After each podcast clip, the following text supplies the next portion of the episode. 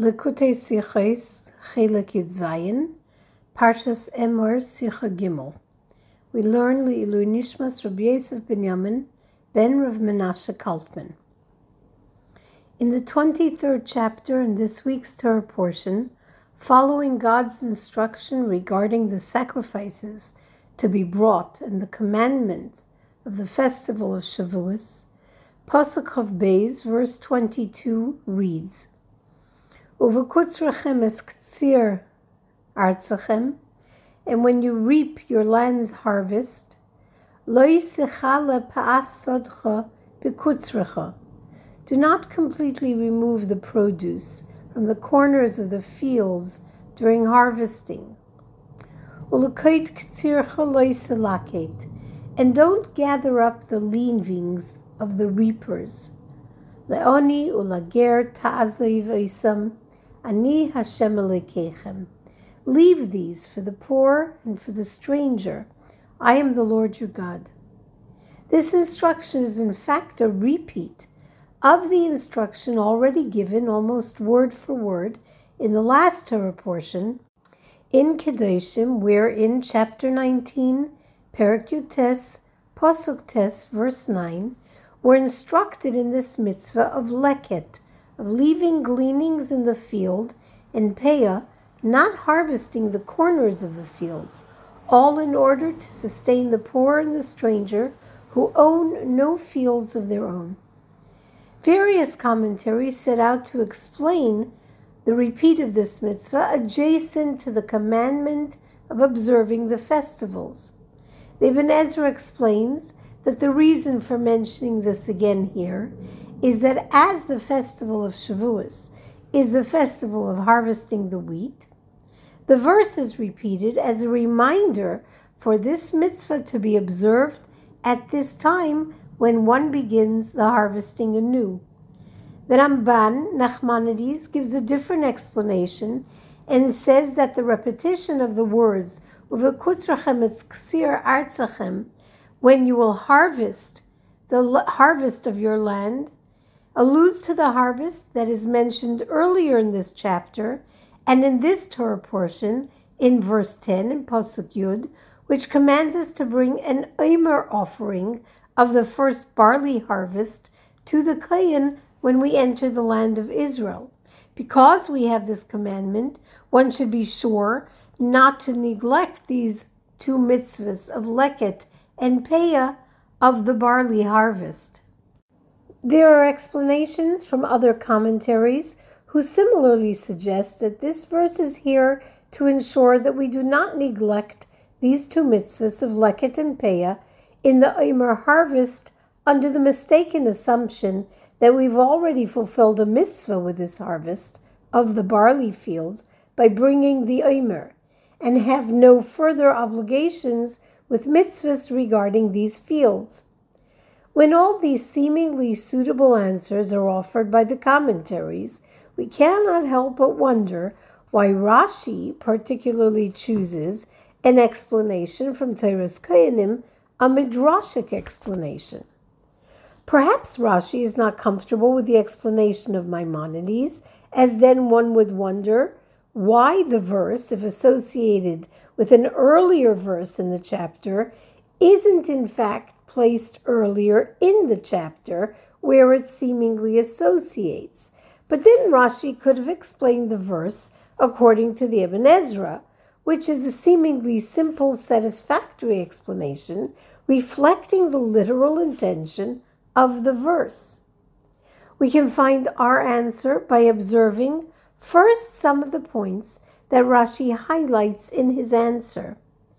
Rashi quotes the word of ikutzrachem, when you reap, and says, This is repeated, so that if one neglects these mitzvahs, he has transgressed not one but two prohibitions. Rashi then continues with the explanation in Toras Kohanim and says, Rav Avadrimus, the son of Rabbi Yosef, said, Why does the Torah place this pasuk in the very midst of the psukim regarding the laws of the festivals, with Pesach and Shavuos before it, and Rosh Hashanah Yom Kippur and the Chag Sukkot after to tell us that one who keeps the laws of Leket, Shikha, and Peah properly will be considered as having contributed to the building of the Beis Hamikdash and brought Karbonis within. Here are some things we do know about Rashi's teachings on Chumash. When Rashi brings a second separate explanation on a single word or words from a verse, he separates his two explanations with a separate Dibor Hamaschel to indicate the new explanation. Yet he does not do so here, which tells us that these two explanations are in fact connected. They don't seem connected. The transgression of two loisases does not seem to be connected at all to an explanation of why the verse is placed where it is placed in the middle of the verses on the festivals. Also, when Rashi quotes a source for an explanation, he does so because this adds something to the verse, which will turn out to be important, particularly for the seasoned scholar. Rashi also elaborates greatly in his explanation, using many words to say between the verses of the holidays, listing them instead, and doesn't suffice with just be'emtza regolim, saying between the verses of the holidays. Rashi also adds something in his explanation that isn't actually mentioned in the verse. The verse speaks of leaving leket and not harvesting the corners, peah, but Rashi adds shikha, the forgotten stalks, that must not then be claimed and must be left for the poor and the stranger. Indeed, this is the way it is worded in Toras Kohanim in the name of Rav Avadrimos, but it would not be unusual for Rashi to omit what was not absolutely relevant to his explanation. He hasn't claimed to be quoting directly from Toras Kohanim, which would make the whole lengthy explanation, including Shikha, understandable. But Rashi doesn't omit, and so what he includes must be relevant to the literal intention of the verse. All of this becomes even more perplexing when we consider that Rashi does change from the language used in the Toras Kohanim in several instances. In the Toras Kohanim, the language used doesn't include the festival of Sukkot. Rashi adds v'chag, a reference to Sukkot. On the other hand, Toras Kohanim, the words used are one who observes Leket, Shikha, Peah, and Meiser Sheni, but Rashi omits Meiser Sheni. In Toras Kohanim, the language used is all who observed. Rashi says all who appropriately observe the leaving of Leket, Peah, and Shikha for the poor. Another change is that in Toras Kohanim, the language used is when he observes these mitzvahs, it is deemed as though the temple exists and he is bringing sacrifices in it. Rashi says, when one observes these mitzvahs properly, he is considered to being the one who builds the temple and bringing his sacrifices in it. Though it's possible that there was actually a version of this in the name of Rav Avadrimos, as Rashi quotes it, but this too demands clarification. Why did Rashi intentionally choose this particular version in the name of Rav Avadrimos rather than a common version of Toras Kohanim? The choice tells us that this version is more suited to the literal intention of the words in the verse in the Pasuk. Rashi's explanation on the verse continues with his clarification of the word ta'aziv, to leave the gleanings in the corners unharvested. Rashi explains that ta'aziv means to leave these gleanings and not to assist in collecting them. Because if you assist one person, another might lose out. Of course, the question here is why is Rashi explaining Ta'aziv here in the repetition of these mitzvahs? Why did Rashi not explain this word Ta'aziv earlier, in the first time we received this mitzvah, in Kedoshim, when the same terminology is used. These questions can perhaps all be explained as follows. The verse itself, actually, does not have an unusual or questionable placement according to the verse's literal intention, which is what Rashi seeks to clarify.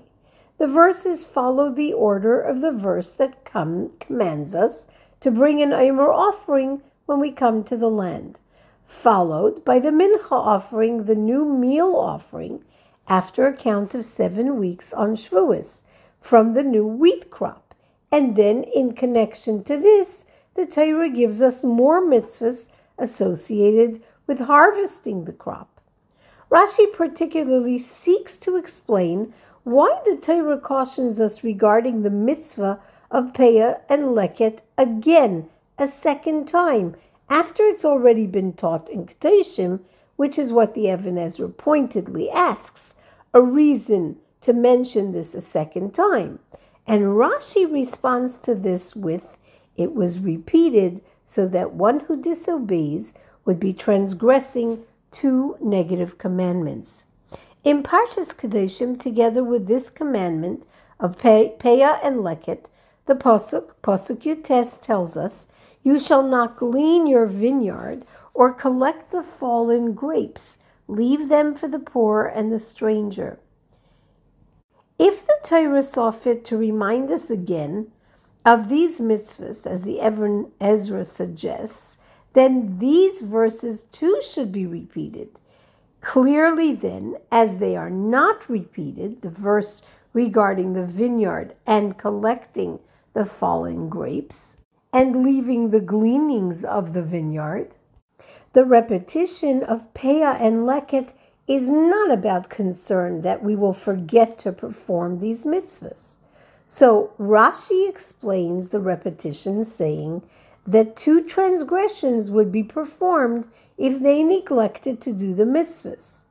There's no need for the question, why these? Why the repetition so that these are two lavim here as there are several instances in Torah when a mitzvah is repeated, thus obligating a Jew more than once. This question, why these specifically, also would not be relevant to the literal intention of the verse. But once we answer the question regarding repetition, we wonder about placement. Why in the middle of the mitzvahs of the festivals? And the question of placement is about the verse coming as it does between Pesach and Shavuos on one side and Sukkot, Rosh Hashanah Yom Kippur, and Sukkot on the other. The reason for this would be that if the mitzvah regarding harvesting would be a new commandment, if Leket and Peah were never before commanded in Torah, it would require no explanation why it's placed here among the verses of harvesting the fields in order that one not think that having performed the mitzvahs with the offerings of the fields, the Omer offering and the Mincha offering, one is now entitled to everything else in his field. So the pasuk would be forewarning us regarding Peah and Leket. As, however, the verse repeats the lav already taught to us in Kedoshim. And there is no concern about one forgetting. Why then, in the middle of the verses teaching us about the festivals, is this mitzvah repeated? These verses aren't about harvest specifically. In fact, the verse about Rosh Hashanah and Yom Kippur have no association to the harvest at all. This is why Rashi explains as he does telling us that one who is careful with these mitzvahs is considered to have built the temple and brought sacrifices in it. Let's expound upon this a bit. There's a connection between leaving gifts for the poor and bringing sacrifices. A sacrifice, as Rashi explains in Vayikra, must be brought from something that belongs to you and not something you, God forbid, stole. What you give to God, to the Kohen, and on the Mizbeach by God's command must be something of yours. Likewise, what you leave for the poor must be produce from your land. This is the case each time one gives to the poor. But with the mitzvahs of leket, shikha, and peah, it is even more pronounced. Regular charity that you give to another, while it may come out of your pocket, isn't necessarily something you earned or worked for. There are any number of ways for you to have easy money, inherited money, a quick business deal. The money can certainly help you sustain yourself, and so in giving it away, it is considered some level of self sacrifice. But the produce of one's field that's left as leket and peah really exists as a result of one's physical efforts. From planting to harvesting, it's all your physical effort. That's the way it is when a person owns land and grows crops on his land. He lives by the sweat of his brow. And so Rav, Avadrimus's explanation, brought in Toras Kohanim, is particularly appropriate when he says, one who observes the commandments properly is considered to have given the temple existence, and he brings his sacrifices inside it. That this is the result of le- the leaving of Leket and Shikha and Peah and Maaser Oni. But Rashi highlights something additional that this work one has put into his fields that he will leave for the poor man all before he enjoys the fruit of his labor isn't just like the act of bringing a korban. It's like he built the temple itself, like the work and effort of building that precedes even the bringing of sacrifices. In fact, there are two differences here. Differences here in the analogy of he is considered to have brought sacrifices in an existing temple versus building the temple. The first difference is that he takes of his own belongings as per God's command. He gives something that he can use to sustain himself and his family, something he really worked hard for. And the second is that he then gives this, as per God's command, to a needy person. The difference between taking and giving is that in taking something of his own, the focus isn't really on how it gets to the needy person. But when it's about the giving aspect, how he fulfills the giving is important. And this is where we can see the distinct difference between the words of Rabbi Avadrimus and the words of Rashi. In Toras Kohanim, the emphasis is on the comparison of leaving the gleanings and sacrifice. It's about bringing the produce out of his field. And so Rav Avadrimus includes Shikha and Meiser Ani, which are comparable in this respect to Leket and Peah. Man takes of his own produce, which he worked hard to produce. Rashi, on the other hand, highlights the giving appropriately to the poor person and includes only shikha, the forgotten leavings, which is comparable to leket and peah. In the realm of giving, pay, shikha, leket, and peah are similar in the aspect of giving because the field owner has absolutely no benefit or pleasure from his giving. He just leaves it and cannot make any decisions around who the crops or wheat or barley go to. Meiser Sheni is different, and Rashi leaves it out, as with Meiser Sheni, one can choose to give the Meiser to specifically relatives. This giving experience is more about, as Rashi says, the building of the temple. Not just that a temple exists, building the temple is through effort that is for the pleasure and benefit of every single Jew. This isn't an experience of ki'ilu, as though he brings his sacrifices in it. essentially benefiting himself. The question that arises here, however, is much like Leket and Peah, are the mitzvahs regarding the vineyard and the fallen produce, which Rav Avadrimos doesn't mention at all. These are taught in conjunction with mitzvahs of Peah and Leket the first time in Kedoshim. Why does he include Shikha, which is not mentioned in our verse, but excludes the fruits of the vineyard, neither of which are mentioned in our verse? Hence, Rashi's presentation of the question of Rav Avadrimus. Why is the verse placed between the verses of the festivals of Pesach and Shavuos and Rosh Hashanah, Yom Kippur, and Sukkot, emphasizing thereby that that time before Sukkot is before the produce was gathered from the fields.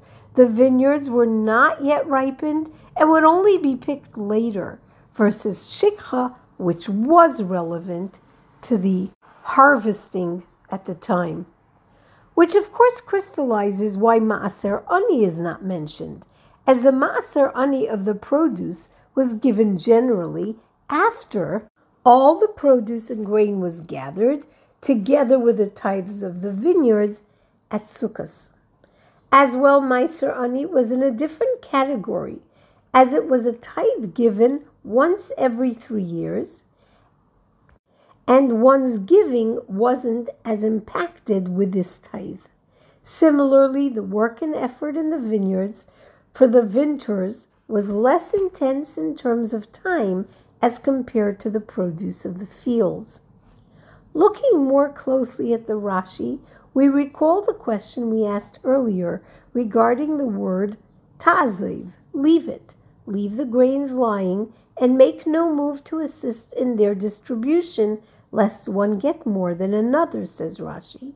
We ask, why is Ta'aziv not explained the first time we're given these mitzvahs in Parshas Kedoshim? In Kedoshim, the intention of the word Ta'aziv is very clear. The psukim in Kedoshim read, When you reap the harvest of the harvest of the land, don't fully reap the corners of the fields. Don't gather the gleanings of your harvest. Don't glean the vineyard nor collect the fallen grapes. Ta'aziv, leave them for the poor and for the stranger. But in our parsha, when we already know this instruction, and what we must do, and the repetition here is, says Rashi, to add how great the mitzvah is, that all who correctly fulfill this mitzvah are considered to have built the temple, pointing to how complete this act of giving is with no benefit at all to the owners of the fields, Ta'aziv too then repeated is explained in this context. Leave it lying before them, and they, the ani and the stranger, will gather it. You may not assist either of them. Not only may you not decide who receives, but you also don't have the pleasure of assisting them to collect. The seasoned scholar will yet want to know and understand the words of Rav Avadrimus. Whoever does these mitzvahs of Leket, Shikha, and Peah properly, it will be considered as though he built the temple. What is so amazing in a person taking something of his own and giving it without receiving any pleasure or benefit? How is it that great that it's seen to equate with building the temple and sacrificing there. After all, the gleanings of the field are few in number. The corners of the fields are massive amounts of grain. A person can, in fact, fulfill his obligation with one fallen stalk. True, even if it's a small amount of something, a person is still giving up something of his own, but as though he has built the temple and brought sacrifices in it? And so Rashi mentions this in the name of Ravi Avadrimus. In the Talmud Yerushalmi, our sages relate that a man by the name of Yehuda Ish Hutzi spent three months in seclusion to contemplate, or three days, to contemplate the halacha that states that your city takes precedence in its needs over another city. In the context of his contemplation, the issue was water being channeled from a river to his city. After, speak, after spending time in isolation, contemplating this halacha and its source, he came to Rabbi Yossi, the father of Ravi Avadrimus, for a halachic determination. Rabbi Yossi called for his son to come and state the halacha, and Rav Avadrimus gives the source for the law. Why did Rav Yossi, his father, who had originally created or given this psak halacha, this determination, call for his son to say this halacha? His son had a special connection to this specific halacha that the life of one city comes before another city, that the needs of the poor of your city takes precedence over the poor of another city, and that a stranger in your city takes precedence over the poor of another city. Rav Avadrimus then, in stating the halacha here, that giving leket, peah, and shikha properly, with no calculation as to who receives it is so great that it's as though the person built the Beis Hamikdash. In these mitzvahs, one cannot place his town first or those close to him first, and this goes against one's nature and even negates the actual Torah law, which makes this effort so amazing. Accordingly, there are some wondrous halachic thoughts one can extrapolate from this Rashi. The Rambam, Maimonides, determines that leket, shikha, and peah are negative precepts, which, if transgressed, can be repaired with a positive precept. If one harvested all of his grain and left no corners unharvested, one can take grain and give it to a poor person or to a stranger which is then fulfilling a positive commandment. But according to our discussion and Rashi's explanation, this is not a negative precept, repairable by a positive of leaving the grain for the poor and the stranger. The verse in Parshas Kedoshim tells us how to perform the mitzvah, the negative precept, not to completely harvest the corners of your fields by leaving them for the poor and for the stranger. In our parsha, leave them for the poor and the stranger, is a warning against experiencing any pleasure or benefit by aiding the ani or the ger. In other words, giving to the poor and the stranger. In the commandments of leket and peah, by leaving it all alone, by allowing them to take on their own, and for the owner of the field to experience no pleasure at all from this giving, isn't a detail of the mitzvahs, rather, it's the essence of the mitzvahs. Giving properly to the ani and the ger, ta'azev isam, leaving them be to take on their own. In this same vein, Chassidus teaches a unique insight from this Rashi how important it is to do a mitzvah, even it is, if it is seemingly minuscule, like a single stalk of wheat, with no selfish interests or any pleasure seeking. And how important, on the other hand, it is to bend, to bend one's own desires so much that if you see your enemy's donkey struggling under a burden, you must help him. It's by bending and really making space for something else, even something that feels wrong, because the Torah sees giving your townsfolk help first as a mitzvah, and here you're enjoined to do the opposite. And it's when you can bow and bend that Hashem considers your efforts, like the effort of building the Beis Hamikdash in offering sacrifices therein. It's when we allow ourselves to get busy changing our natural tendencies and changing the nature of our habits that we're considered ki'ilu, as though we were involved in building the temple, where we will fulfill God's ultimate will in the third Beis Hamikdash, may it be speedily in our day, Mamash.